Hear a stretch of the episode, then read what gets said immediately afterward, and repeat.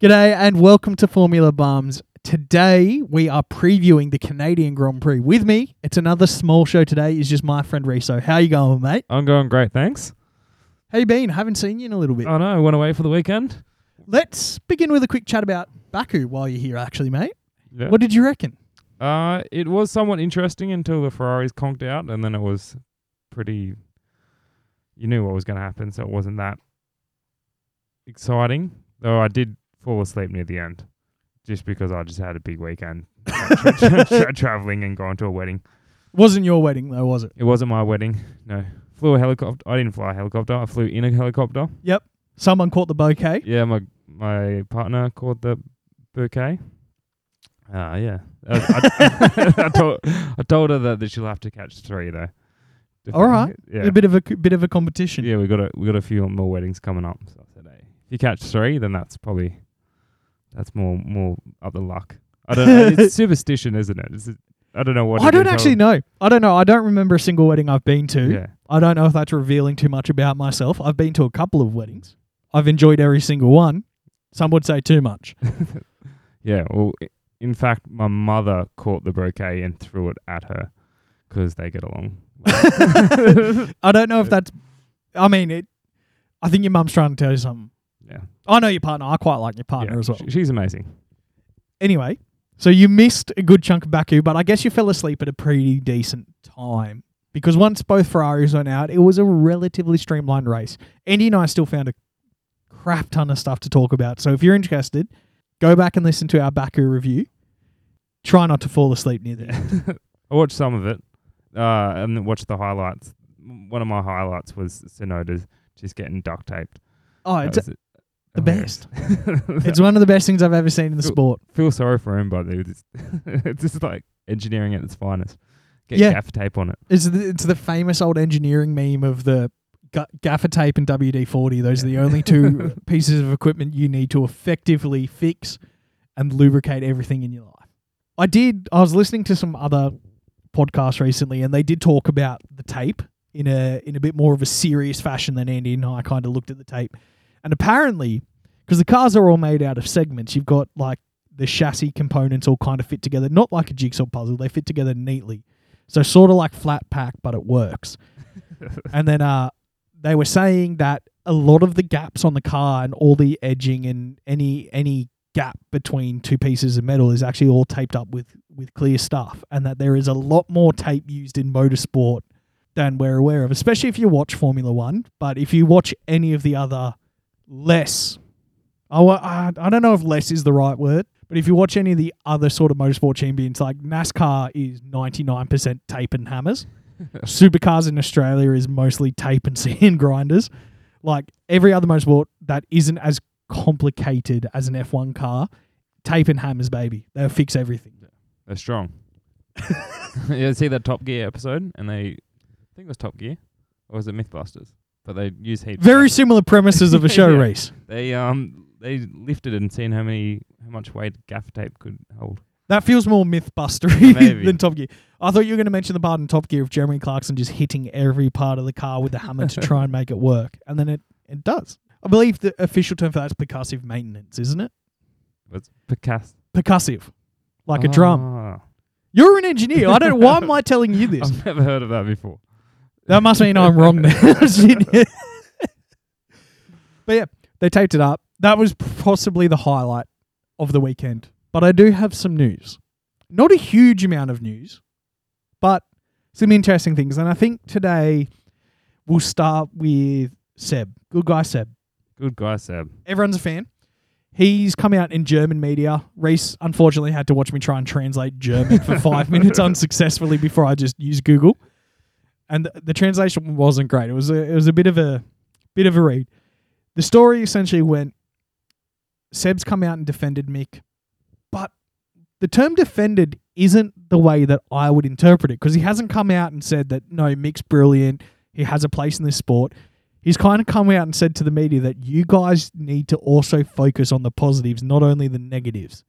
So I don't know if that's defend more so than like tell the whole story. Because from the headline reading, it sounds like he was coming out and saying that Mick's doing really, really well. But from Big Dick Danny Rick, we know the media's crap. Terrible. And, Terrible. But I don't know if there's much to say, good things to say about Mick. Not in the grand scheme. Maybe I don't. Maybe if you compare him to last year, it's an interesting thing with Mick. So I don't think it's a shock to anybody to say his performances haven't been what was to or haven't been what everyone was expecting.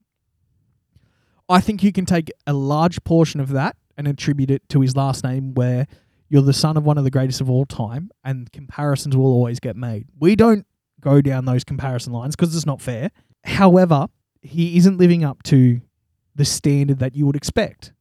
Has he scored points? Not yet. No. That being said, though, Mick clearly is a talented young driver, and I don't think it's fair to say he doesn't have any talent. He did win an F two World Championship. Yes, it took him a year longer than people thought, and he struggled quite a bit there. Mick has this weird dichotomy every season where the start of the year is always pretty rough. So his first half of the year in F two and last year was pretty shocking. It was like what we saw currently. Last year was understandably shocking with the state of their car. And finding this new car, I'm hoping I'm hoping he grinds back, gets his feel of it, and he starts to get points.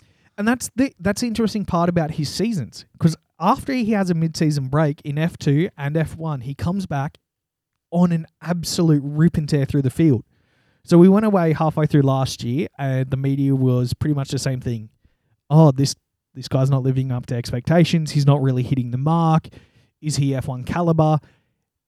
Not as dire as it was this year. This year is definitely a lot worse on him. Two reasons. One, he has a very competitive teammate. Last year he did not. Yeah. The other thing is, too, it's his second year now. Yeah. So he's not a rookie. Where I think a lot of people are missing is that this is a brand new car, like you've already brought up. Yeah. Every single driver on the grid is relearning things about it. Plenty of people are struggling. Carlos comes out in the media, he's struggling. And Carlos is fantastic at adapting to vehicles. Hamilton's struggling. Danny's struggling. Gasly start struggling. Gasly's struggling. There are plenty of people out there who aren't loving the, the car yet. It always seems to be missed. Seb's kind of come out and asked for all of that to be taken into account before we start judging him harshly. And I know that on this show, Andy and I have said that, look, we don't know if he'll have a massive future here, but that's not because we actually think he's bad. That's because we're being aware of that. His performances aren't matching expectations, and also how brutal the media is on him too. He's a young man. Like, we have, between us, we've probably got ten, fifteen years on the poor kid. He's a baby. Yeah. And it's the other thing we forget. You've got people in the sport who are in their thirties and forties, like Danny's in his thirties, Lewis is, Alonso and Vettel, I think, are both in their forties. Yeah. And then everyone else is twenty or twenty-one. Last year was the youngest grid we ever had. How old's K-Mag?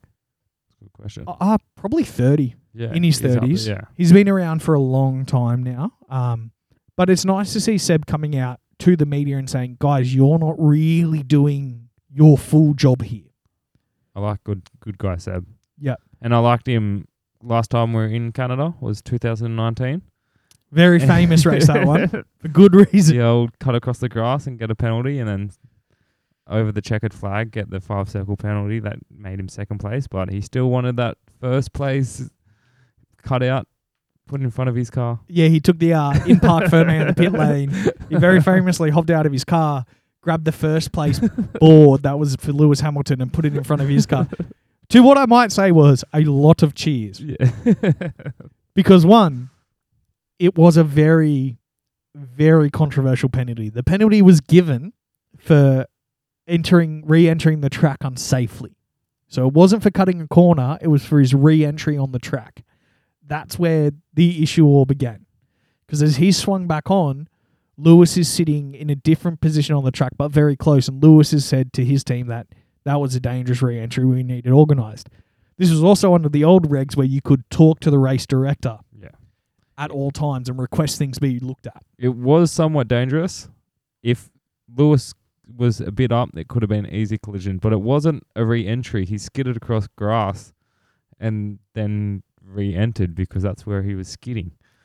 And that's why it will always be part of the Formula One discourse of Was it an actual re-entry? Was he just in motion? There's arguments every single which way on what happened. If you haven't seen it, there are replays all over YouTube of both the incident itself and then his incident in the pit lane. Yes. Now, I don't know if he got fined for that or anything. I'm not sure. The commentary over the radio is some of the funniest. This, this, this the classic. Lewis complaining and then Seb just, it's not fair. Oh, yeah, Seb just, was not happy. Just focus. I am focused. I am focused. I can complain and drive at the same time. Which is very Australian. Yeah. If you've ever been on our roads. It's nice to see Seb being Seb and watching him go from a young hothead who was not very liked across the paddock. Uh, my dad to this day cannot stand Sebastian Vettel because of his Red Bull era, to turn into what is essentially like the statesman of the sport. On the same level as Lewis is, of a person who is using this platform that he's earned through talent to change the world. Don't know if you noticed though, in Baku, the ambassador to Azerbaijan from Ukraine presented him with, I believe it was a plaque, like a thank you for being like, hey, when when everything started happening in Ukraine with Russia, everybody was supporting us, but now it's kind of died off. You're one of the only people out there who is still working for us on your platform. So he was recognised by the Ukraine government awesome. for, for helping. He's a good guy. He he is more than talk. You see him picking up rubbish to the classic pictures, but then you also see him riding a bike to the events instead of these sports cars that... The hypercars that everyone's cruising in, and yeah. he he rode a pushy and waved to people. Yeah, it's just he, he walks the walks. He does, and I think that's... It's also why it's important to keep certain drivers in the sport for decent lengths of time. It makes it a very personal thing, and the reason we enjoy Formula One so much is you feel like you get to know these people over the years. I mean, the media is so involved that you see every victory they have, every struggle. Now with social media being so good, a lot of the times you see all the work and effort they're putting in. It's a incredibly humanizing aspect of Formula One is the access we have to the drivers. And by that fact alone, it's nice to see these people that we know so well who have no idea about us genuinely living by the values that we also aspire to. Not coming out and saying that like, you know, they're the same as us, but when you see people who have incredible wealth, incredible talent, living by the values that matter to all human beings, it's a very humanizing aspect, and that's something really enjoyable to look at. I do have more news though. More news? A little bit. I nothing like nothing Keep too coming. Great. So another one coming from Baku. Latifi, we know, got penalised for ignoring blue flag violations. Now he's come out in the media in an interview with, I think, motorsport dot com or Autosport, one of the two. And they were like, what's going on with the blue flags, mate? His answer was, well, I saw the blue flags, not saying I didn't see them, but I thought that if I waited until we got to the D R S detection zone, then Gasly would have D R S and he could go overtake Hamilton down the straight. I was trying to help out a friend. Helping out a bro. Which I understand. Uh, why are they bros? Are they, are they just... Is, I don't know. I don't know. Does it doesn't he, go into it. No, does he just want to give good racing a go? Or like, yeah, I just don't get the broness there, but... If it was like Stroll and Latifi, I'd be like, yeah, they're Canadian. Which makes me feel like it's a bit of a cop-out. Yeah. Or he just hates Lewis. Yeah, all that. If it was Albon, I'd understand the go-get after Lewis. Like, Albon has a justifiable reason to di- dislike Lewis due to past behaviour. Well, what's the rule on the whole... blue flags? Like, can Gasly stay behind him, get D R S, and then go for it? Or... Does he has to slow down, which will slow down Gasly in the long run. So, I don't know what the official F I A directives are on it. However, from just normal viewership, what you can pick up on is that no one likes being stuck behind a slower car for any length of time. The reasons for that are, one, you're going slower, yeah. and this is one of the fastest sports in the world, so that's a no-no. Two, the way the dirty air and everything affects the car is you're overheating every component of your vehicle from the tyres to the intakes. All of that starts to heat up because you're sitting in the hot, dirty air, pretty much sucking in the engine exhaust through your system. So that's another reason why drivers hate being stuck behind them.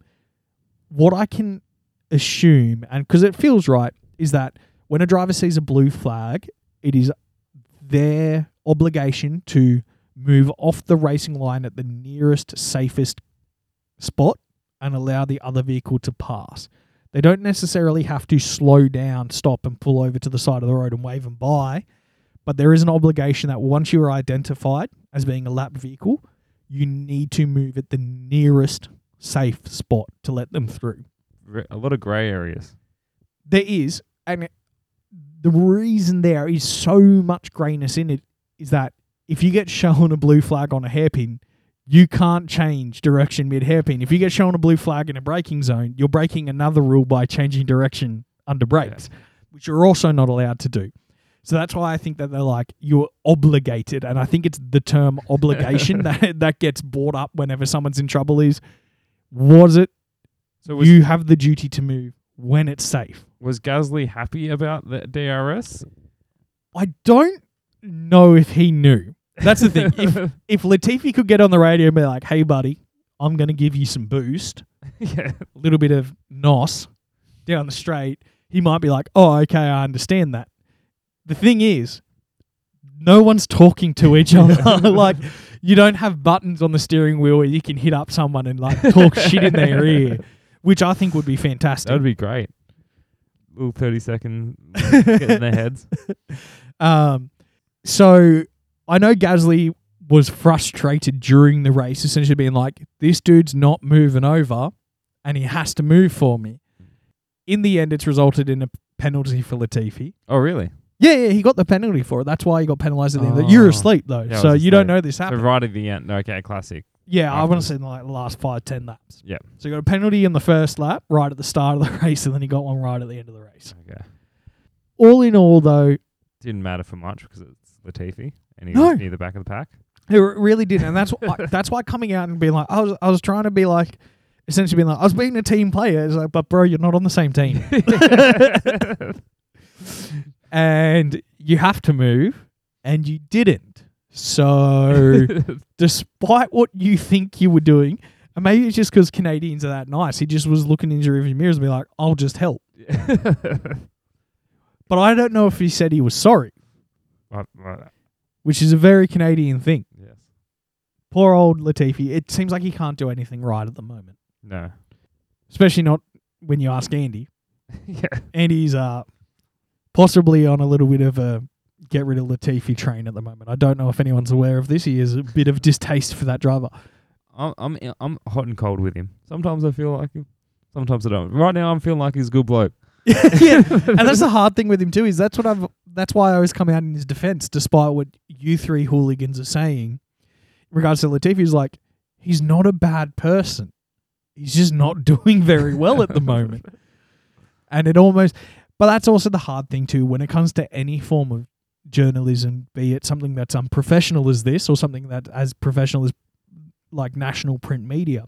You got to separate the person from the performance. When those lines start to get blurred, it's bullying. Yes. And yet you err into the wrong side of things. So I still think he's a good dude. I do think that's bullshit, but I, I don't think he was trying to help out that much. I think he was just like, or maybe he genuinely was. Maybe. Maybe he just wanted a reason at the end of the race when that interviewer was like, oh, oh. Just come up with something better. Uh, I guess the only thing you could reach for is like, well, I didn't see it. Yeah. And then it's like, well, how, man? We showed you fourteen of them. uh, anyway, Latifi copped a bit more trouble. It's just another thing for him this week. Yeah. Poor fella. Hopefully, hopefully Canada can do a little bit better for him. Hopefully going home, he gets the home support and a little bit lucky. Maybe if he scores points, he'd be back. I dare say he would be Canada's favourite F one driver at the moment. Yeah. Not hard. But it's... They're also both putting in performances that make them seem like neither of them. Maybe they're both being so nice to be like, no, I want you to be the favourite. That's why I crashed so much. He's like, really? Me too. That's why I was crashing for you, man. Maybe Canada would just disown them. We don't have any Canada Canadian drivers. Yeah, they're like, who'd that? No, they're more French than Canadian, so we don't really know what's going on here. Maybe that's why he's helping Pierre out. He's like, man, I'm going. They're not. They're not loving me at the moment. I need jump over here. But Latifi's not French Canadian. He doesn't speak French. Yeah. Because there's that very funny Williams interview where they're like, and a couple of words in your own language, please. And they hand the microphone. And he's like, I- English is my own language. I think that's the same interview where both him and George turn around and coat hanger themselves oh. on a pillar. Williams has, without a doubt, the best media appearances because there's another one where behind George and Nick, they're walking with a box. Two of the mechanics are walking with a box that's covered in yeah. fragile stickers and they drop it. And they both turn to each other and be like, you just drop that? And the interviewer's like, oh, I hope that wasn't expensive. Both drivers turn around. They're like, yeah, we hope so not. Yeah, it's rough working for Williams, eh? The last, uh, it's not the last. I've got two more. I have two more pieces of news to bring up. Another piece of news is that the bosses of Formula One, so Stefano Domenicali and Ross Brawn, were spotted in South Africa at the Kyalami circuit over the weekend. They flew from Azerbaijan to South Africa to look at getting the circuit on the calendar. Now, the article we have in front of us is saying that it will be ready for next year. So twenty twenty-three, we might see Kyalami back on the track. That makes it very interesting. I don't. There's nothing doubting me that they could get the track ready because as our other track calendar dream calendars... Holiday, we, oh, Rhys's holiday yeah, dream bucket list. Yeah. Canada was on that. It's on an island. It's beautiful. I really want to go. But back to the South Africa. they And looking at Albert Park, they can build a track relatively quick in a couple months. Yeah, one hundred percent. So it can be built. They built Jeddah in like two weeks, man, remember? Yeah. The Saudi Arabian one was not finished. People were posting photos being like, so, yeah, I'm at the track and there's not a huge amount of tarmac. And they're supposed to be here next week. So, yes. You can do amazing things very quickly. Russia's off the calendar. Yep. So, it opens up the doors. But I thought Vegas was kind of taking that spot. So, I don't know if they're adding more. Then I don't think they're going to add more, which... So, but there's two famous tracks that have had their contract finish this year. Monaco okay. being one. Yeah. And Spa. In Belgium, so Spa-Francorchamps. I don't want to see either of those tracks go. No. I know that the first half of this podcast, or of Formula Bumps, has been mean saying, just get rid of Monaco, rip the Band-Aid off, it sucks.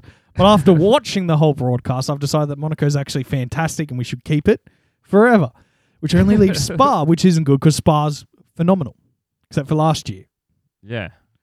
I'd, I If I had to pick, it would be Monaco off, but I'd never seen a race at South Africa. But Me neither. Spa seems sacrilege, sacrilege. To get rid of? To get rid of. So is Monaco, though. Because remember, Monaco is one of the crown jewels of motorsport with the Le Mans twenty-four and the Daytona, I think. Daytona five hundred. Yeah, it is. But so, it sucks. Not this year, though. This year was good. Yeah, sort of. Sort of. It just, yeah, the whole rain at the start and the whole rain situation at Spa. Apparently, there's rain this weekend at Montreal. Kind of gets me excited, but not really because... If we're allowed in... It's just... It's not necessarily like a... It's a street-ish circuit. Yeah. It's like Albert Park. It's just, yeah. It's on an island that you seem... I think it's... You can not, drive around it. You can drive around it. It's not a main road on a normal day of the week. No. Because it's on an island. Yeah. We're on an island. Yes. uh, however, it just... When when we're looking at the calendar, I don't think they're going to expand any more than twenty-four because drivers have come out and said, look, if we do more than this, we're not going to be here. No. What, it, what are we at much. Now, twenty-two? twenty-four. Oh. twenty-three this year, though, because the rush is out. Okay. Now, all that might be wrong because Andy's normally the person who tells us these things yes. if we're wrong. But I'm going to say there's supposed to be twenty-four, but this year there's twenty-three because of Russia. And that's what I'm going with. And because he's not here to stop me, it means I'm right by default. Zandvoort's coming back this year. Canada's back this year after having a year or two yeah. off. I but liked Turkey last year. That was one of my favourite, to be honest. So, Turkey's um, not on, though. No, it's not on. It took over Canada last year because they couldn't get into the country. That's right. Yeah, I just... I mean, the obvious answer is that, like, we would say is, like, drop something like Saudi Arabia, maybe drop... Oh, I, I like the China track. For Andy, they will say drop China. Um, there are more races that you could get rid of. We'll see about Singapore and Japan when they come to it. But they kind of do look exciting. Singapore's a good race, but not for the racing itself. mainly for the physical achievement that the drivers do by completing this race. I think it was Lewis Hamilton last time they were in Singapore hopped out of the car and he lost like two point eight kilos over the course of the race, which is just absolutely mental because of how hot it is. They do it at night, but it's still, it's Singapore, man. Yeah. It's, it's hot. hot and sweaty. It's in the tropics. At all times. So it may not be the best race. It's actually one of the ones that you see a lot of running at pace. Last time we were there, I believe, I know it involved Giovinazzi at the time, who was one of my favourites. Sad sad that he's not in the sport. But also, to be honest, I haven't noticed him not being there either. Now, I don't know if that's due to him or the fact that we just never see the alphas on screen anyway. But I know that they were holding it at a at a set pace because of how hot it was um, and the tyres and how quick they were going through tyres. They were like, the pole lap was, I think, like thirteen, fourteen seconds quicker than the, the racing laps they were doing. They were like, we're just all going to cruise. And right in the last five laps, we're all going to go crazy and we'll see what we can do. But the physical achievement aspect of the race is something that I really enjoy. The red flags and the yellow flags does make an interesting race, like we saw at Miami. But you didn't see that at Baku. That's one thing I was going to notice. Everyone was expecting more than a virtual safety car, and they didn't get it. And, yeah. Yeah, and I think part of the reason why is Baku is such a good street circuit because the runoff areas are awesome and the marshals are on it. So even though Carlos went out, Charles went out, and K-Mag went out, all with like issues that would normally cause a safety car, they were all near runoff, so the marshals just grabbed it, hoiked it off track. Yeah. So there was no real need to do that. No, and no tyres popped.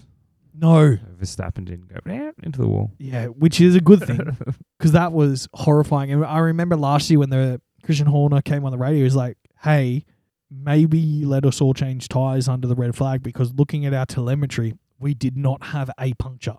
Like it wasn't a, yeah. They didn't notice something to go like, oh, that's losing air, that's at risk of popping.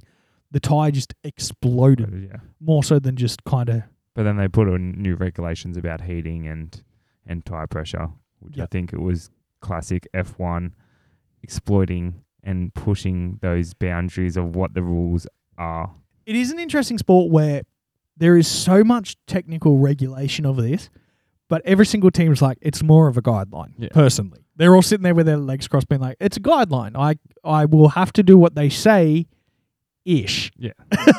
Sometimes it's like, this is what it is, but how can I engineer it so it's not that, but it still does that? Yes. Ferrari's the best at it. Yeah. Because even when they get caught, they don't technically get caught. Allegedly, leave me alone, Andrew. I do have one more piece of news. It involves, I'd say a podcast favourite at this point. I'd say a world favourite at this point, Fernando Alonso. Yes. And it's all to do with qualifying. This year we've seen a huge amount of qualifying influenced by other people's mistakes. Back in the day, I say back in the day, I think it was like early two thousands, even into the two thousands and tens this was occurring. They used to do what was called like super qualifying, which is every single driver got one lap and the track to themselves. One lap? Yep. Like one... One hot lap. One a hot lap, yeah. yeah, yeah. yeah. No, so no, you didn't have to warm up at the yeah. start and get a good time. You warmed your car up, you got one hot lap to set. And track was free. Track was clear. There might have been one other car on there doing its the warm up. Lap. Yep. As you went out. Fernando's come out and said, like, why don't we just bring that back? It's a true representative of everyone's pace and it will stop the issues because he copped a lot of flack over him hitting the runoff, causing the yellows. Alex Albon put in a complaint. This was from yeah. Baku. And and you saw at Imola, the red flags near the end, that that was the grid. And then you see a lot of the presidents? No. Sorry. Team principals. You see a lot of the team principals come out and say that they're trying to do different strategies to minimize equate, the minimize because you either you go out there quick, you get a hot lap in, you get your time, or you wait that longer and then you'll be able to get that faster time with the heated up track, and it's you, you're gambling, which is not the best in the best tier of this motorsport. It's interesting where, but I do love it. I do love the whole. It makes qualifying so much more exciting. In in the whole, tr- if no one crashed, I love this. The heating up, heating up, heating up. Look, Changing there's strategy. a lot.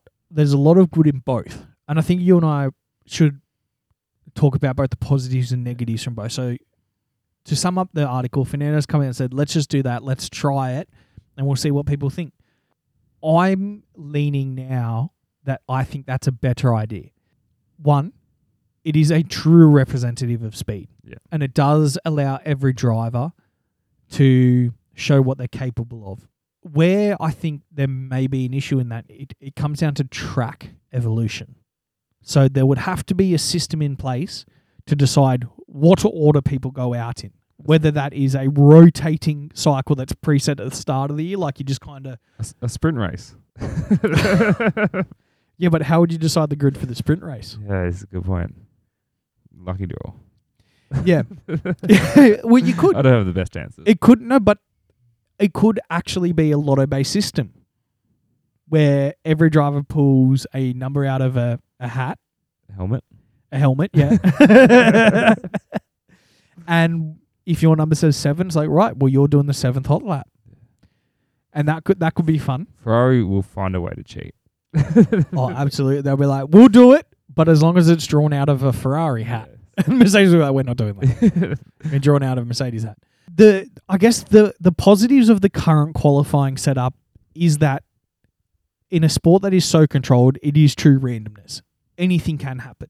If you're a lucky driver, then it's fantastic. If you're not, though, like Pierre's been affected more than once in qualifying this year because of other people's incidents. He was affected at Monaco and he was affected at Baku.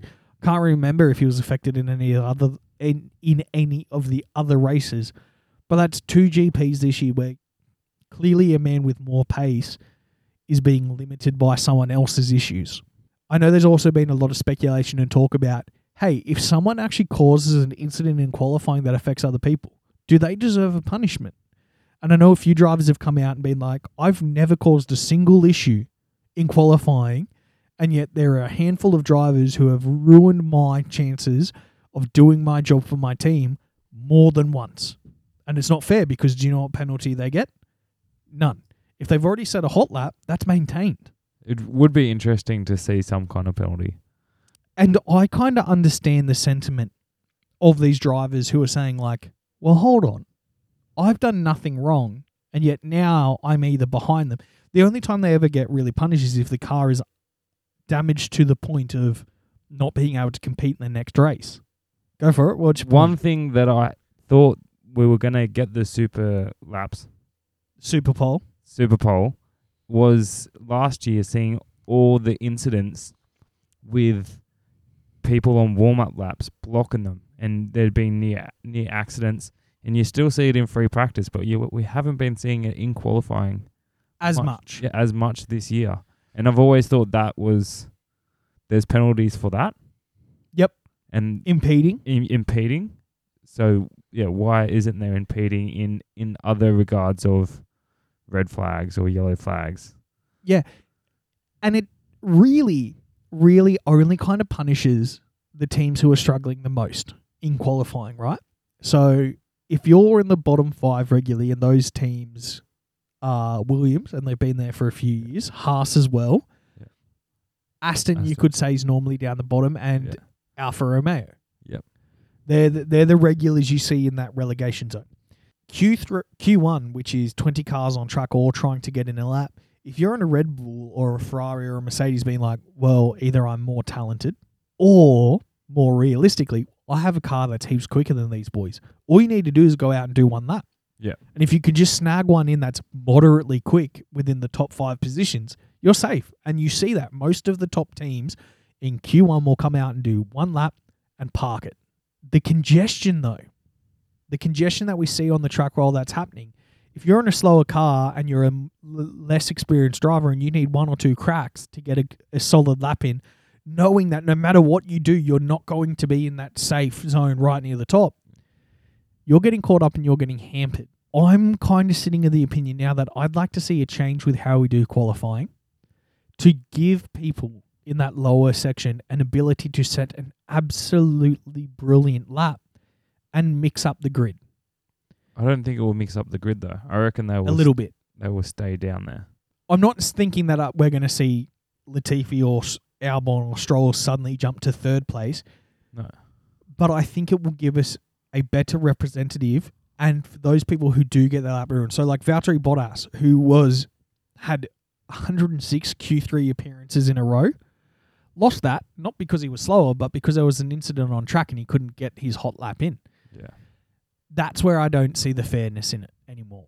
And I get that we did need to mix up qualifying when we made that change, because it used to be that way. Yeah. And we made the decision that, no, we wanted to do something different to make it not more competitive, but more exciting. Yeah, it was for the viewers. It wasn't for the racing. racing. No, and it really wasn't. And now what we're kind of seeing these days is, yes, it's super exciting to see if everyone can make it, but let's let's do something there to give people an opportunity. Yeah. That's what I'm thinking.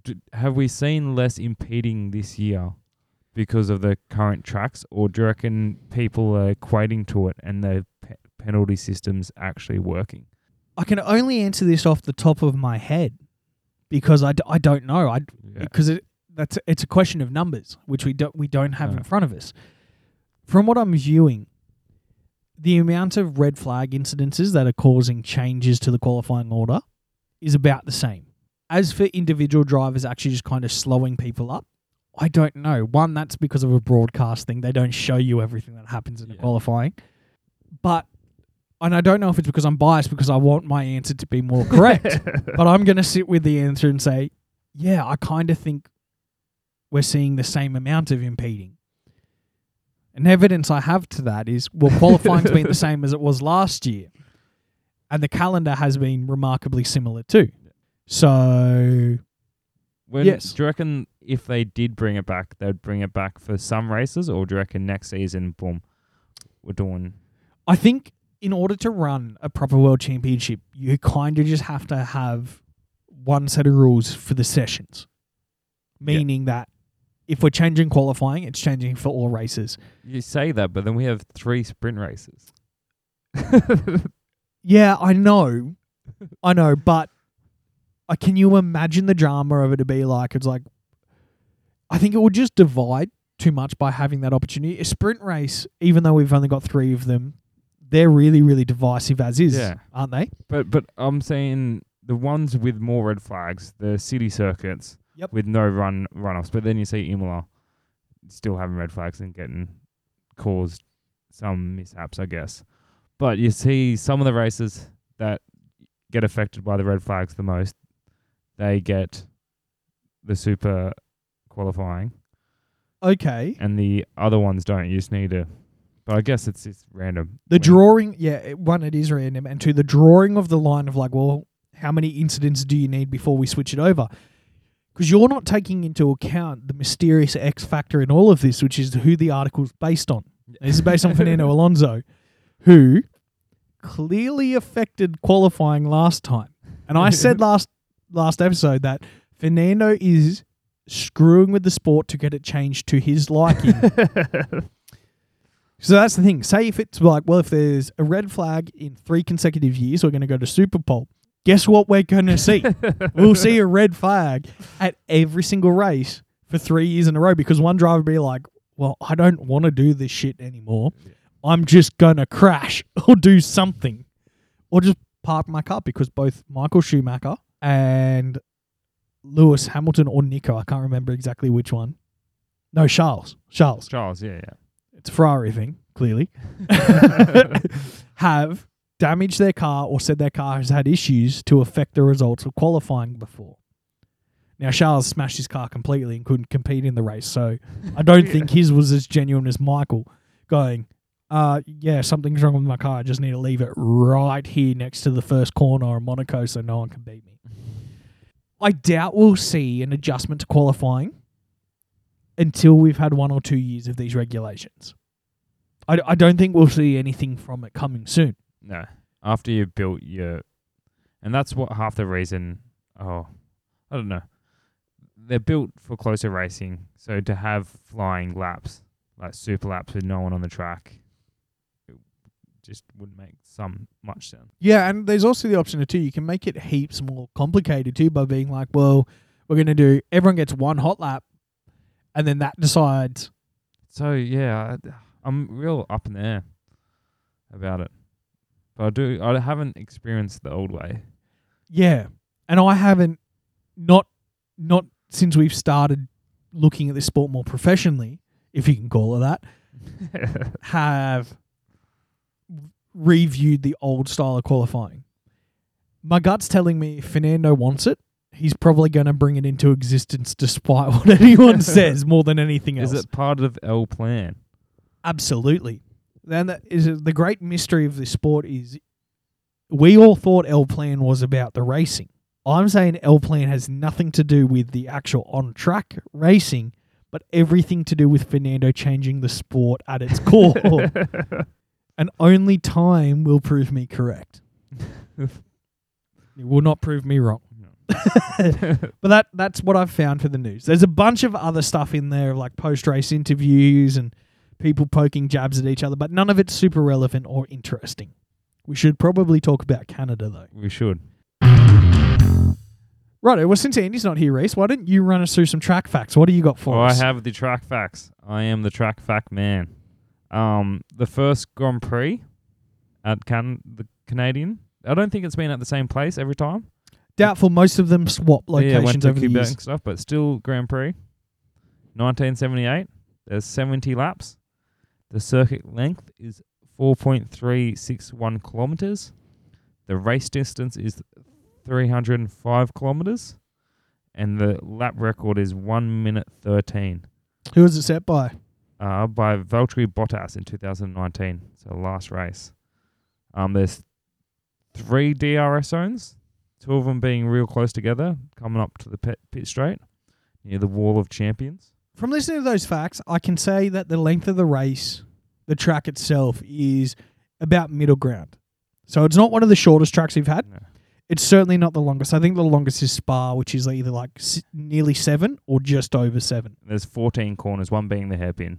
Yep. It um, so not as many corners as others. As I think. No, it's it is in essence a very very fast track, but it's not known for its insanely high top speeds. Now I know that sounds very confusing. It doesn't have a massive straight like Baku where the cars can really fully wind up and you just go into like cruise mode because it's what yeah. two kilometers, nearly two kilometers long. Yeah. What's the pit time for it? Do you know off the top of your head? I don't know here. the I don't know the pit transit oh, time. That, al- that always. That's just a fact that I really like getting into. How long it strategy. takes to get yeah, into yeah, like the pits. Plus, plus sixteen, plus twenty, plus twenty-four. It has a... The pit entry is very... Cuts out a corner. I do yes. like it when they do that. It plays interesting. You can see the competitors coming up. You're like, oh, oh, he's in front. Yep. Oh, I really like the Canadian Grand Prix. I... It's not the most technical track, and it's not the quickest track. And what that means is it's essentially... average, and we don't have a huge amount of like average races, right? Yeah. You know, you've got we the places we've been so far is we've had Baku, which is known for its insanely long straight. We've had Monaco, which is Monaco, which doesn't even fit the regulations of an F one race. We've had Australia, which is known for its streetness and technicality. Yeah, you had Miami, which is brand new, brand new and fast, and not great. Yeah, so. Where where I take a lot of enjoyment in Canada from is that the cars are moving at a really high speed a lot of the track. There's a few very technical corners, but overall, it's good racing most of the time. And without us being there, there's been a few drivers who haven't raced in Canada. So I don't believe Yuki's been there. I don't believe Mick. Yeah, Mick wouldn't have been there. Sonoda. Yeah, Sonoda. Oh, no, sorry. I mean, uh, Joe. Joe. Yeah, he hasn't been there either. Lando's only been there once in his debut year in McLaren, yeah. and none of these new vehicles have been there, but that's the same favourite track this year. Canada does make good racing, so I think with these cars it's going to be exciting. I don't think we're going to see anything crazy. What about the crazy being Lewis winning, being the eighth time he won at Montreal, being the most, most successful most successful there? That's the crazy thing that would happen this weekend. Or except the rain. As well. Oh, are we looking at some rain, are There's we? Looking at some you rain. Are the resident weatherman. I am. Yeah, we're looking like some rain. Another interesting fact about the Canadian Grand Prix is that it has the title for the longest Grand Prix. Okay. For f- for what, just over four hours, and that's because there's been a two-hour rain delay. What so year was that in? That was in two thousand eleven, I believe. Yeah, two thousand eleven. So they've been doing this rain thing a bit longer than I thought. I thought they just race in the rain. They do. It must have been something pretty severe. Yeah, like Spa. Especially two thousand eleven, because that's like pre-Halo. Yeah. So that was back when there wasn't as much safety in the sport as we have now. That was prior to, I believe, no, that would have been after Jules Bianchi. He's a driver who lost his life in a really, really tragic incident where there was a recovery vehicle on track in, in Japan. Yeah. And he also had an incident which led him to colliding with the recovery vehicle, and that's what caused his injury, which led to his his death. Wow. So I can't remember if that's pre or post, but I know safety wasn't at the forefront. It's always been at the forefront, and it. I don't know if saying that safety hasn't been at the forefront is the right way to describe this sport. They've always been focused on safety, but it was before a lot of the safety procedures and technical safety regulations that we've since bought in. I don't even know if that was pre-Haas system, which is the ne- the neck brace, where they're essentially strapped Whoa. to part of the car to stop them from banging their heads on different parts of it. Yeah. So there's been a bunch of things implemented since then. So what what's that leading to is it must have been pretty torrential yeah. rain, like possibly the cars were filling up with water yeah. sort of situation. Screw watching that though. Four hour, two hour rain delay? Yeah, two hour rain delay. That's That's a whole race. Yeah. What do you think the commentators were talking about during that time? The same thing they were talking about in Monaco. Why isn't this starting? Possibly. Possibly. I don't know. Yeah, but when you have a Wall of Champions, you don't want anyone to be crashing into it. No, and it does seem to be people's favourite spot to belt into during the race. Yeah, after the D R S zone. Yeah, and that's leading into the uh, final straight, isn't it? It is. Yeah. With the little chicane in front of it. Yeah, it's a hell of a corner. I suck at Canada on the game, so I can tell you that much. I am shocking. To be fair, I'm shocking in pretty much everything on that game except for the Red Bull Ring, which is notoriously easy to drive. They have groundhogs there. They have to evacuate. And when they evacuate, and they catch them. Are you serious? They catch groundhogs and get them off the island. But they sometimes they don't catch them all, and they run in front of the cars. Don't know what a groundhog is. Um, it's like a little... Wombat? No, so wombats are massive compared to groundhog. Imagine like, I want to say the size of like maybe a Jack Russell is what we're talking. So a rabbit. Yeah. It's like a rabbit thing. I'll just go, I'll show you exactly oh, what a groundhog is. Is it a hog? Like, like groundhog? Like is it a pig? I is don't... It a guinea pig? Yeah, it's, it's like a... A feral guinea pig? It, no, it's so... It's not the same as a guinea pig. It is... It's a rodent. Oh, a, gra- so, a ground beaver. And it does look like a beaver. Imagine like a guinea pig on steroids that's more related to a rat. Kind of like, it's kind of odder looking, but fatter and smaller. It makes sense if it's like a beaver sort of in, can be, can it swim? I don't know. We'll I'm assuming most things can swim. Some things can swim for a lot longer than other things. That'd be an interesting job. It's like, so what do you do? It's like, well, I'm unemployed most of the year, but for two weeks before the F one race, I have to go out and catch every animal that lives is on this it, island. Is it a job or is it qualifications to who the marshals are? If you, if you if you bring a groundhog, you you get a vest. Yeah. You get a marshal the race. that that'd be the way to do it. Yeah, I think, you know, it's, it's their home, right? That's yeah. where the groundhogs live. We should get them involved. So. You know how for the Super Bowl they do the Puppy Bowl? No. Okay. For the Super Bowl, there's another competition that's run, I don't know if it's run officially or not, but they get a bunch of puppies and they pretend to play a game of football. It's not great footy. Is it like crab racing? What's crab racing? You put crabs in the middle of the circle and then they walk out and you bet on them. And it's a country coastal thing. Yeah. Crab racing. Yeah, well you... You you bet on one and you don't know what they're doing. They're just walking and you just hoping yours is going sideways out of the ring. Some of them just stay in the middle. Some of them go out. Maybe. You know, the is a puppy bowl that randomness. Yes, one hundred percent. Yeah, yeah, like, yeah you, there, there's no actual competition. Yeah, you don't train the dogs. I can't believe this is the first time you're finding out the dogs don't know how to play football, but it is true. They do not know how to play N F L. They could do some amazing things. They definitely can. They went to space. Yeah. they. If you've seen it wasn't consensually, though. They were just kind of strapped yeah. into it, weren't they? I'm sure you've gone to a farm, a Henty field day. I have been to the Henty field seen, days. Seen the, the sheep whistle round up. Yep, seen that. I've seen the pig. I've seen pig racing, like it shows where they jump off and fall into yeah. water. What I'm trying to say is we should get the groundhogs to do like on a miniaturized track of Canada and race them around that. And they'd have their own wall of champions, which, I mean, tragically, we'd have to kill a groundhog. But I'm I'm sure it'd be okay. So they legit catch groundhogs to get them off there. I know on, in Turkey one year, Sebastian Vettel nearly hit a dog on the track. And he was like, ah, there's a dog on the racetrack.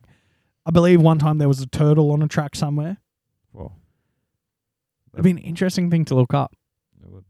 Every now and then there's a person on the track. We've had a few streakers before in the sport. It's always interesting. It would be. A couple of protesters have taken to the track before. I think it was just one person with a sign. Not as good as the lady at the Tour de France who held out the like, hey, mum and dad sign and like cleaned up half the field. That's a ripper if you haven't seen that. We should get a groundhog.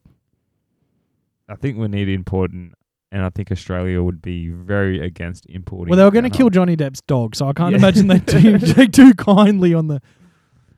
Do you know how many groundhogs they have to catch? No, I don't know how many groundhogs they've got to catch. I just heard it's a thing. Maybe that's the crazy thing this year. Groundhog affected qualifying. Yeah. I'm hoping it's some kind of... Fernando Alonso out. brings groundhogs and releases them during qualifying to get it changed to his liking. So this is the part of the show where we normally do a from the past section. But because we don't have Andy here, I decided to do something else. I'm going to teach everyone about groundhogs for a couple of minutes. I've accidentally Googled Groundhog Day, so we're going to scrap that. The movie? Yeah. Yeah. That's a, I never knew it was a thing until doing a little bit of research on this. It's a proper tradition. I knew it was a, a movie and he... Really, Tom Hanks, wasn't it? Yeah. Really uh, relives every day, the same day, every day. It is actually... So I do know what real-life Groundhog Day is. It's supposed to signal either the end or the start of one of the seasons, and it's from German folklore. But I don't know if Germans have... groundhogs. I'm assuming they've got something. Yeah. So it's not like Whacking Day off The Simpsons. I don't know what Whacking Day is. It's when they go out and whack snakes. That sounds like a country coastal thing to do more than fucking crab racing, which is like a weird sumo setup. It's almost getting to the point now, though, where we go, let's talk about what we think is going to happen when we go. So the Red Bull is going to be out front, right? Yeah. And they're going to be out front. Ferrari might be out front. I reckon Charles is going to come back swinging. Charles is a freak at qualifying. So qualifying always seems to be an area where he does well. And I feel like this might be a track where it suits the Ferraris a bit better. It's supposed to be colder. Now, I don't know if... I haven't checked the weather, but I only know Canada through media, and I'm assuming it's cold.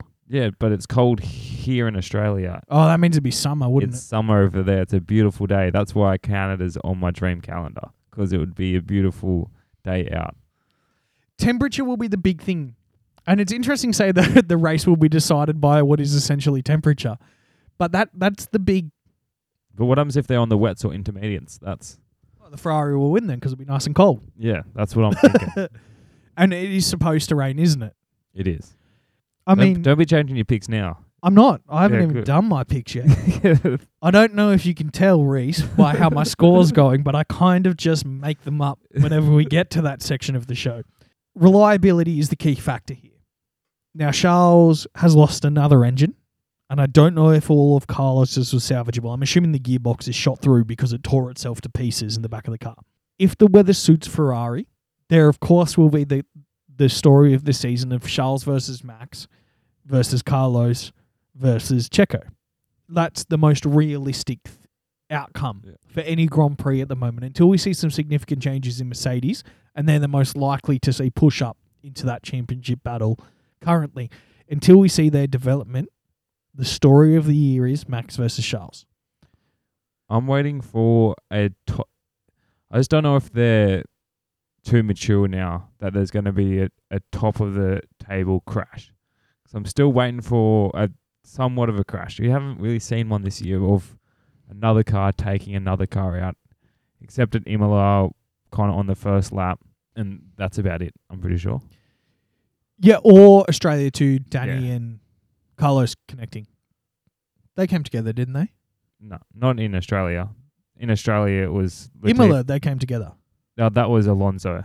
That was the one yeah, in Imola. Alonso and, and Danny Rick. Have Danny and Carlos crashed together? Because I know Danny went and apologised for something. I'm not crazy. He went and said sorry for something. I don't know if it affected a race, though, or qualifying. Yeah, it might be a qualifying. I don't, I'm not sure. You can never write off the top of the table guys coming together. Like last year was a particularly big year for it yeah. with Max and Lewis. I'm not saying that this competition this year is any less important than it was last year, but last year there was so much riding on everything. Like all the media built it up to be. It was the last year of the regulations. It was Max was hunting down Lewis. There was so much more on the line yeah. for that. However, you can never write it off. And I think if the championship was closer towards the end of the year, yeah, you might see them bump into each other. It it can happen at any time. This is a sport of millimetres. Yeah. I guess your maturity comment does have a larger impact this year. Max doesn't have anything to prove. No. And Leclerc had a spin out at the start of the season, which I think kicked him up the bum to be like, this is my season if I play it right. And I think that is what we're definitely seeing from these young drivers who are now hitting their mid-twenties. They've had a few years in the vehicles. They've seen what other people have done to win them a championship. And I know this is going to sound weird because Lewis did win pretty much every race in his dominance. But for every race Lewis didn't win, except for last year, he was second or third. And it's one of those things how it's like, okay, it's better to be second or third every weekend than first or nothing most of the year. That's what... That's what wins champions. Yeah. Championships are won by playing the long game and, and collectively banking as many, many points as you can in whatever form they may be.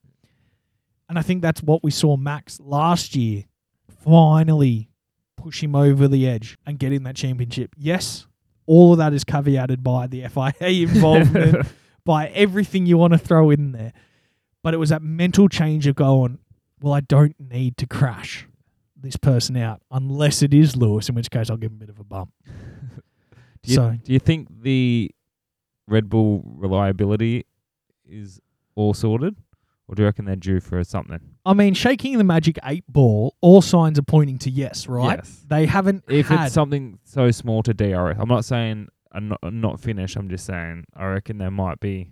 Because you see, yeah, Sonoda's D R S not working, I reckon. Okay, because I just instantly assumed you meant like, do you reckon their cars are still going to blow up? I was nah. like, no, I don't think so. I, I think they've genuinely fixed affect that. Affect the race, somewhat affect the race. And then you, you might not even see it on track, but you might see it on tyre deg or something that might not be one hundred percent in different conditions that they haven't had any data for. Okay, yeah, so essentially along the lines of like the the main reason why Mercedes is struggling is the porpoising. Yeah. I you can never count it out. Yeah. Like I'm, I don't have the best technical brain when it comes to looking at the sport either. So it is very hard for me to go, well, yeah, it's it's probably yeah. this. Like all my technical understanding comes from secondhand sources of either watching YouTube or reading comments online of people breaking down technical data for me. That, that's why I'm really excited for the wet in a way, because I want to see hard braking in wet weather conditions, weather conditions, and how close these cars can follow and what strategies people bring out to play. Yeah. I think we could guarantee that no matter what's going on with your car in F one, you are not one hundred percent happy with its performance. No. And the biggest evidence I have for that is even though Mercedes were so dominant, we never saw them stop bringing developments to their car year after year after year. Even when they already knew they were two seconds in front of everybody, hands down, they developed D A S, the dual-axis steering, which allowed them to adjust the toe of the front tyres of the car, which was banned instantly. The second the F I A was like, what's that? They're like, oh, it's this cool thing. It allows us to change what we're doing with our tyres. They're like, that's heaps neat. You're not allowed to do it, but I know that the Red Bull factory will constantly be having little niggling areas they're working at. I think it's safe to say they haven't Band-Aid fixed the reliability issues they had at the start of the year. But it's also safe to say that they're not super stoked with the car yet because they're still being beaten by Ferraris in qualifying. Yeah. And no team will ever truly be happy. When it does come to reliability, the big talking point at the moment is the Ferrari power unit in isolation. Yeah. So the Ferrari car itself, the chassis and the aero is sublime. They, it's in, an incredible vehicle. But clearly the power unit they're developing and have sold to other teams isn't to the standard that anybody wants for the sport. So we saw, what, three or four Ferraris, three Ferraris out at Baku, Charles at Monaco. It's not working well. I think it will affect them at the end of the season. Certainly in regards to their grid positioning, so that will be one of the biggest effects. Opening up that fourth, fifth, sixth engine, how many how many engines you open above the three, you receive a grid place penalty. Now, no team ever makes it through just on three engines. They always cop a penalty eventually. Where the issue with Ferrari, and chances are it's going to be, is how many they will have to take per driver. And depending on how the championship shapes up, that may actually cause them to be a non-competitor for what their vehicle's truly capable of. Because I, I just had a thought then. Is Alfa Romeo has Ferrari? Yeah, so the Ferrari teams are Ferrari, Alfa Romeo, and Haas. Is Joe, do you reckon it's, what's gone? I want to know more about him. And if it is the engine. Andy brought up an and interesting point where he's like, well, Valtteri's car's not blowing up. And I was like, yeah, don't you think something's going on there? And he went, yeah, but I don't think it's a conspiracy. He took the line of, maybe Joe's driving that vehicle in a different style to Valtteri, and yeah. that is not causing the issue, but that is increasing the probability of an issue developing. Yeah. So if it is a heat-related issue, the vehicle gets to a certain temperature and something goes wrong, if you're not as smooth, or if you're pushing harder per lap, or if you're entering and exit, exiting corners more erratically. Even if you're shifting not as fast. Shifting not as fast or shifting incorrectly, yeah. or you know, you're getting a downshift wrong and that's causing an over-rev at certain yeah. points. All those little, and we're talking percentage points here, all those little percentage points are opening the door for an issue to develop.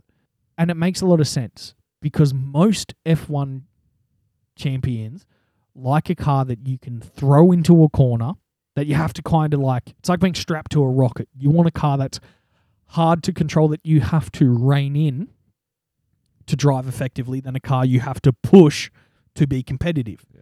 You want something that's a little bit too crazy that you'd want to hold on to than something that is you're pushing the hell out of it, right? Yeah. Charles drives insanely quick. Valtteri is well known for his smoothness. Joe's a rookie, so you can assume that he's not as smooth regardless of what yeah. his style is. So that's where Andy's line of thinking was yeah. going. And after f- the F P, the, the free practices, that it builds up, builds up, and by qualifying and race day, that problem's there and wiggling around. Especially in regards to temperature. In free practice, one, you're going a little bit slower. And two, you're not as in traffic as you are in qualifying in the race day. Race day, even in qualifying, if you're in traffic, you're either blitzing past them or you're all driving slowly in a nice little group while you're letting the fast people go by.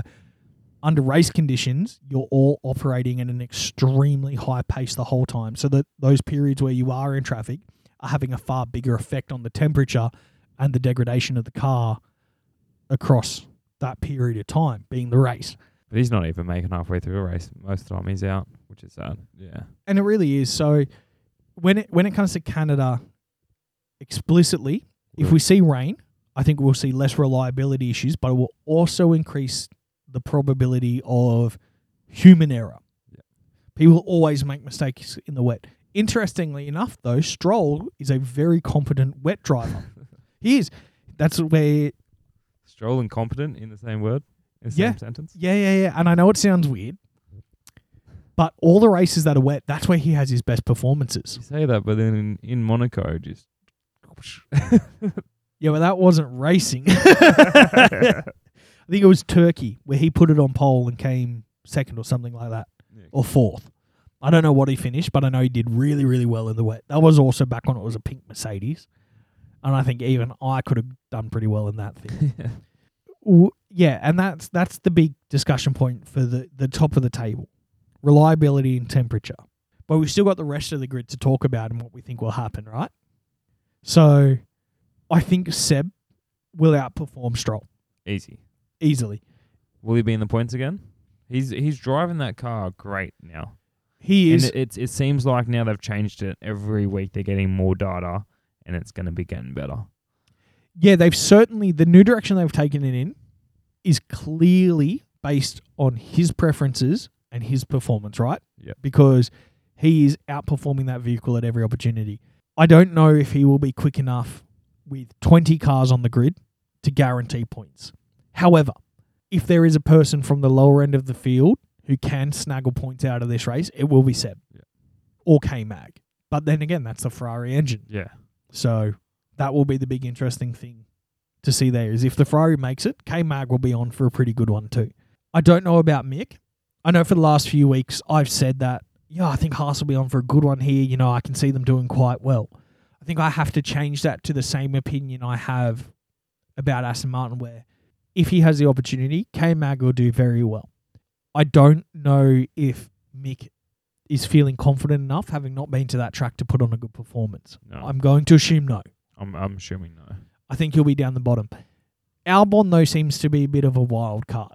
I wonder what tyres he has. He always goes on different... The He's different, the tyre whisperer, isn't he, this year? Yeah, the harder tyres he always goes better on. The softers he doesn't. And I think that's more of his car coming out and affecting him. Yeah, it's always interesting when we look at Williams because they have such a good pedigree. They put so much effort in and clearly they still love every single bit of what they do. They just can't seem to develop the car properly to get them into a consistent position to do well. It is Latifi's home race, but I don't actually know what the statistics are on do you do better at your home race or is this just yeah. such an... In- is this just that sport where there is no home field advantage? It is all based on vehicle and skill. Yeah. You know, don't he doesn't go back there every off weekend and go around the track. No. And I can't imagine it to be a track that's easy to get real-world practice yeah. on being a street circuit. It's not like he can book it out for the weekend. Yeah. I know Trudeau's a pretty relaxed gentleman. But I can't see him being like, yeah, we'll just close that off, mate. No worries. The midfield and the core midfield, that's going to be the interesting one. So we saw a better weekend for McLaren. Yeah. They beat one of the Alpines, but they didn't beat the other Alpine. They kind of split the Alpines. The AlphaTauris had a particularly good weekend too. They, uh, they did. I was happy about that. Yeah, it was really nice to see. So the story of Pierre this year has been in regards to his qualifying. He's had the, probably the most affected qualifying by people's mistakes. So if he can get a good qualifying, I think we'll see him do really, really well. Yuki, because we see so little from and he's not one of my favourites, and that's through no fault of his own, I don't really know where Yuki measures compared to everybody else, right? He's not very consistent. I'd have to give him that. Like, he can have some good weeks and he can have some bad weeks. And I can't draw any reason why, what makes it a good weekend or bad weekend. Because I used to think that the street street circuits he didn't go good at. But then he's had a few good street circuits this week. Well, this year. And the, the traditional thing with Yuki is that, well, he used to be quick in the desert. But that was last year. This year, he wasn't particularly. No. With the AlphaTauri car itself being unpredictable and him being an unpredictable driver, as you say, it is really, really hard yeah. to kind of think he comes, where he'll appear. He comes out every week and says, we have more work to do. We have more work to do. And they absolutely do. The, yeah. the AlphaTauri has had some troughs and peaks over the last couple of years of development. Last year's car was unreal yeah. and they were doing incredibly good in that vehicle. It's where Pierre was essentially... well, I'm just going to finish in sixth every week yeah. and qualify sixth. So if this is a track that suits them, I definitely think we'll see Pierre fighting George Russell. And that will be a very interesting battle to see. Pierre fighting George Russell? Yeah, absolutely. Well, it, George is normally in fifth, and he's around that. He's not in the top four, but he's um, always right at the peak end of there. We know Gasly clearly has the talent to be in that zone yeah. consistently. That's a very likely battle seeing shaping up there. I just wonder if the Alpines will be faster on the straights. That will be in between them. It's hard with it's Alpine. Hard. They did very hard with Alpine this year. And McLaren, I want them to do better, but sometimes they're up there. Some after last week, you see them put out upgrades and you're like, yes, they're back. And then they don't. And then now that, like, you see that Australia, now you see it again last weekend, like, oh, they're back. But yeah. are they are they going to be back? Do you reckon Danny Rick's going to get one up on Lando again? Yes. Yeah. Yeah, absolutely I do. Um, where where it comes to the McLaren is I'd put them kind of at the bottom of the three yeah. of those at the moment, because AlphaTauri clearly knows what's wrong with the vehicle, knows what they're developing it for, and are developing it for Pierre.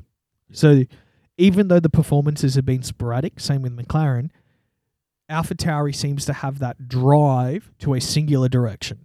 Now, it may not be the most effective one, but they're moving towards something. They they can see the goal line, and they know what they want to do to take them in that direction, and they're working off Pierre a lot.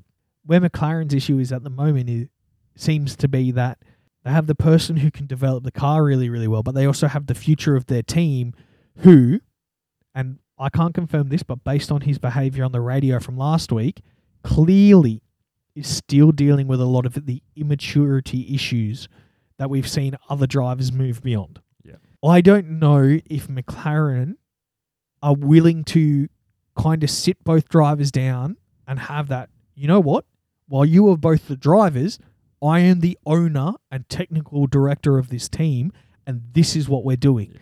Based on all the absolutely ridiculous, okay, we'll let you in front for a little bit, but if you don't get him, we'll pull you back and then we'll swap.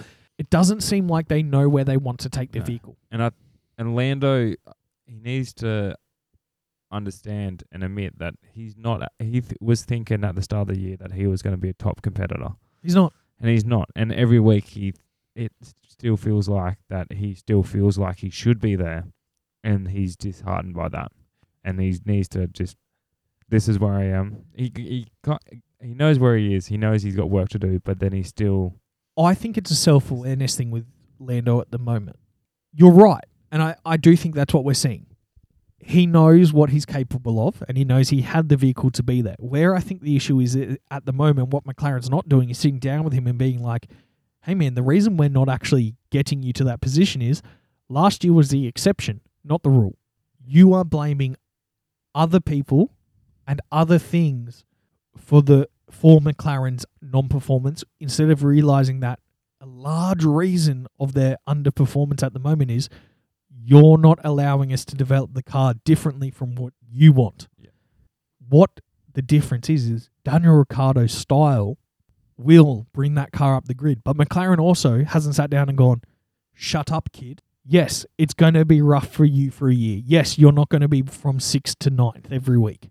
But once you get your hand hands and your head around the new style of the vehicle, you'll be fourth, yeah. third, pushing for those podiums. And when Ferrari goes out, guess where you'll be? Second. So they do really need to have, and I know this is nothing to do with Canada, but the reason why they're hard to place and the reason why they're kind of floundering and we're wondering, oh, where's McLaren of last year gone? I think last year's car wasn't representative of the development and their philosophy, because it was essentially the same vehicle with very few regulations. They just kind of upgraded it, and that pushed them up a little bit more than it did some of the other teams. Where the where the direction needs to be is they, they need to pick a destination to go in. Yeah. Where I think that's gone wrong is the destination they've picked is, well, we don't want either of our drivers to be unhappy. We want this to kind of be a collaborative team effort. We know Daniel is a team player. We haven't really seen that from Lando. And yes, I know we've seen it on the track a few times, but what I'm supposing is that behind closed doors, he's not willing to sacrifice for long-term gain. I don't think he has the experience of what the difference could have. That too. That's He's one of the only drivers who's only ever raced for his own team. Yeah. Stroll, even Stroll's raced in more than one. Yeah. Because he was Williams before he went to Racing Point, which became Aston. Yes, Yuki's only raced for AlphaTauri, but AlphaTauri knows what direction they're going. Yeah. This is a uniquely McLaren-based issue we're seeing. And we're seeing it more and more each week. So hopefully that gets changed soon, because the ideal situation will be I would love to see Danny and Lando on the podium together regularly. Yeah. Just because I don't like Lando's attitude doesn't mean I don't want to see him do well. I want McLaren to do well. They're important for the sport. And he's not a bad person. I just think he has a bad attitude every now and then. Yeah. Will Russell get in the top five again? Yeah, probably. Um, I think so. He's just in that interesting position at the moment where, due to the nature of his previous experience, he's very, really good at driving these sorts of vehicles that aren't the best. He's also a really talented racer. Yes. There's a reason. There's a reason why Toto from day one went, "That's our guy. He's next." Despite whether you like the kid or not, the talent he shows is phenomenal, and his understanding of the car is perfect. Yeah. He's also media appearances are very well rehearsed and good. Like, he is such a desirable F one property, and he's proving it more and more every weekend. He jumped on the podium last week because the Ferraris went out. Yeah. But that's the whole point of not being a top two team, is you got to be right there. Yeah. And from the very first practice session this year, George Russell has been right there, and he's capitalised on every single opportunity that's come his way. So he's also probably snaggled some luck along the way as well, yeah, which is hugely important in this sport. Luck's like the luck and talent are the two most important things, and money turns out as well. But it didn't always used to be that way. Yeah, we haven't had a massive chat about Alfa Romeo though, so we can do a little bit of a chat about that. Because I genuinely think though, like we've spoken a, a, a huge amount about McLaren, we've spoken about the Williams, we've spoken about Aston. Alfa Romeo, yes, it has a Ferrari, Ferrari power unit, so that's going to be a big effect in the sport or in this race as well. I hope Joe's vehicle allows him to finish. He deserves an opportunity to show what he's really capable of. Yeah. He hasn't had that. He's yeah, he's scored points. That's more than, like we talked about Mick at the start of the episode, and that's he and he's raced less races because of his engine issues. Yeah. Yep. I like clearly V B's faster around this track. Valtteri's got the lap record. Yeah. So you know this is a really good spot for him. He'll be top ten. I hope so, because there aren't these particularly massive straights, which is what seemed to kind of affect them at Baku with the high-speed stability issues where they weren't as fast as they thought they were going to be. This track has a slightly different setup. And the, the that there's plenty of chicanes in there that will allow his experience to position the vehicle, to hold spots, to close up on people who might not be as comfortable yeah. under braking. Whatever stability issues they may be facing at high speed, Canada gives you plenty of slower areas to, I guess, like counterbalance just the pure power that's needed. So V B, I think, will have quite a good placing this week. I don't know if the car will be strong enough in qualifying to kind of sit him in the top six or seven that will allow him to have a brilliant, brilliant performance. That's a good point.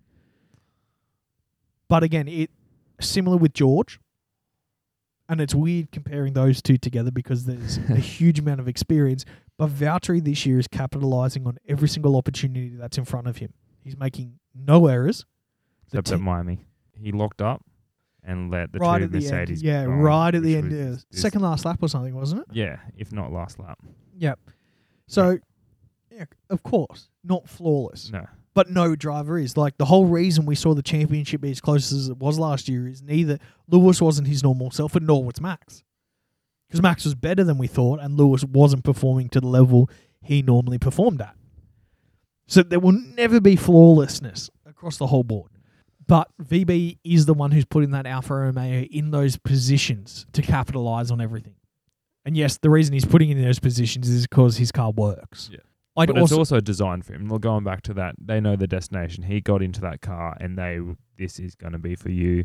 You're going to be learn. You're going to learn to drive like this. Yeah, exactly. And I mean, you'd be absolutely crazy to sit with Joe coming in and go, "Man, what do you want the car to be?" He's like, "Well, I've never had to develop anything in my yeah. life before, so maybe something like this." Yeah, yeah. No, of course not. Of and course not. It it should be it should be a good race. There's plenty of passing opportunities, and even on tracks which we're seeing that aren't typically good for passing, we're seeing more of. The viewership's up too. This year's been one of the highest watch years of F one ever. Yes, I know Baku didn't have as many viewers Can't. as it did last year, but on average, it's still above everything we saw last year. Canada in two thousand five had the most viewers in history, I believe. Five million.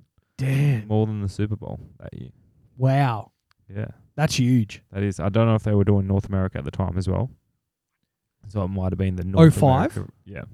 I believe that was the year they had the where they only had five cars start the race in America because of the tyre. There was two tyre t- two oh, okay. tyre manufacturers. Uh, it was Bridgestone and Michelin, I think. Probably gotten that wrong.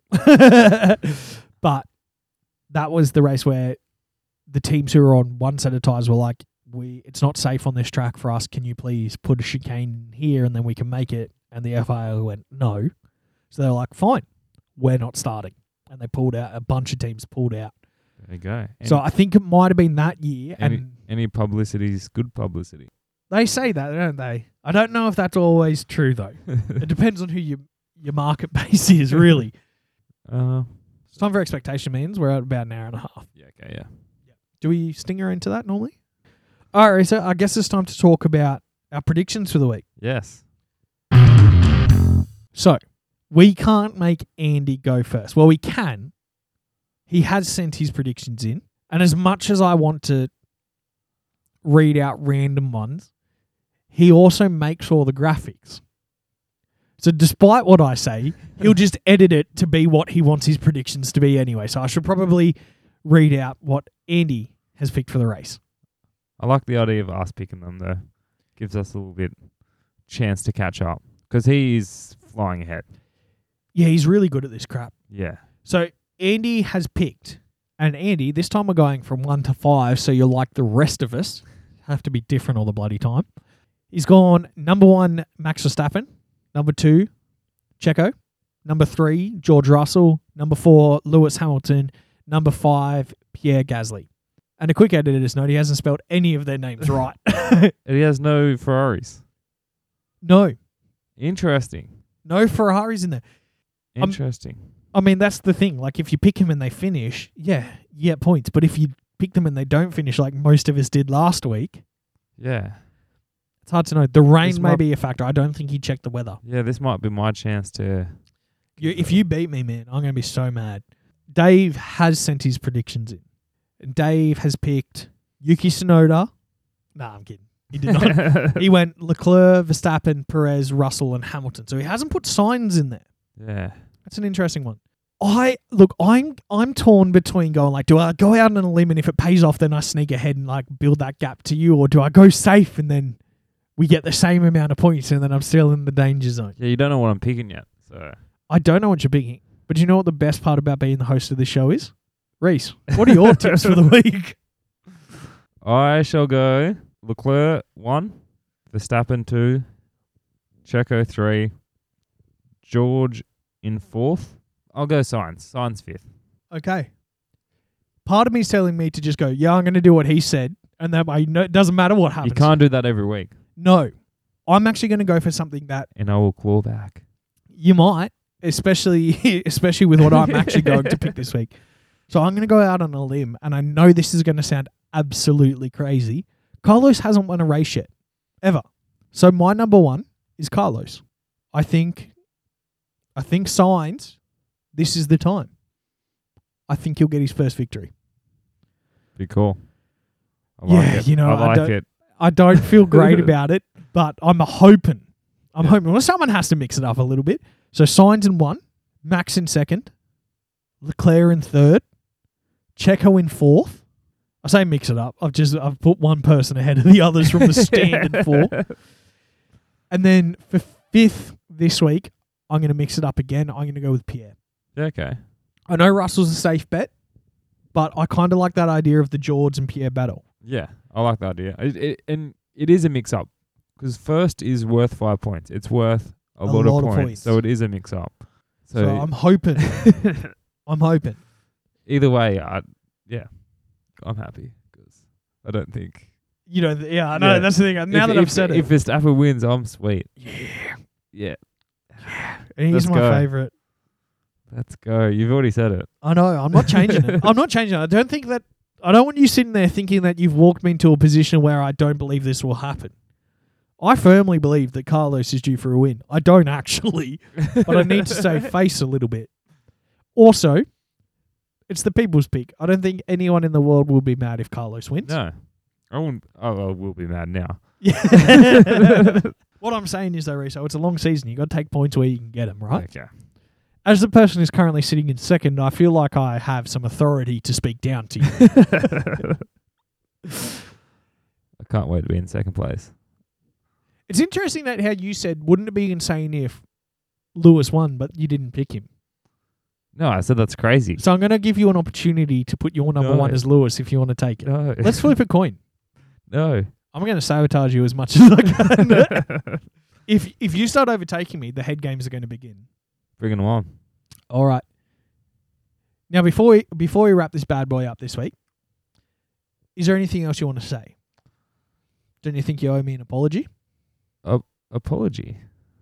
I mean, if you're not, if you don't think you owe me an apology, that's fine. I don't. Um, but I'm just saying that, like, if there is an opportunity for you to apologise... Bring it on. Soon is all I'm saying. Soon. I'm going to catch the next fucking bouquet. You have to marry me.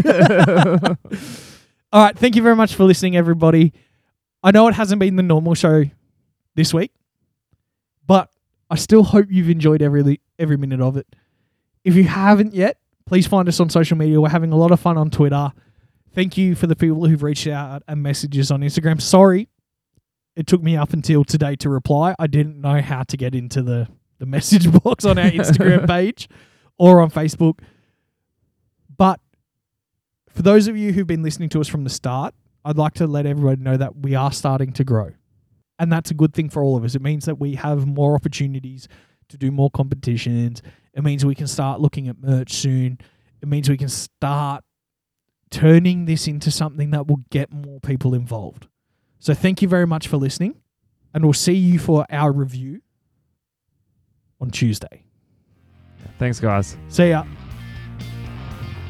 We're not going to do really from the past today. We don't have Andy here, and Andy's watched every race in Formula one since they invented cameras. So he knows everything that's happened in the sport. We don't. No. And depending on what gets left in this episode, you'll know that because we just spent like ten minutes talking about groundhogs. Sorry, Andy. I've had a brain fart. Oh, it's on the back camera.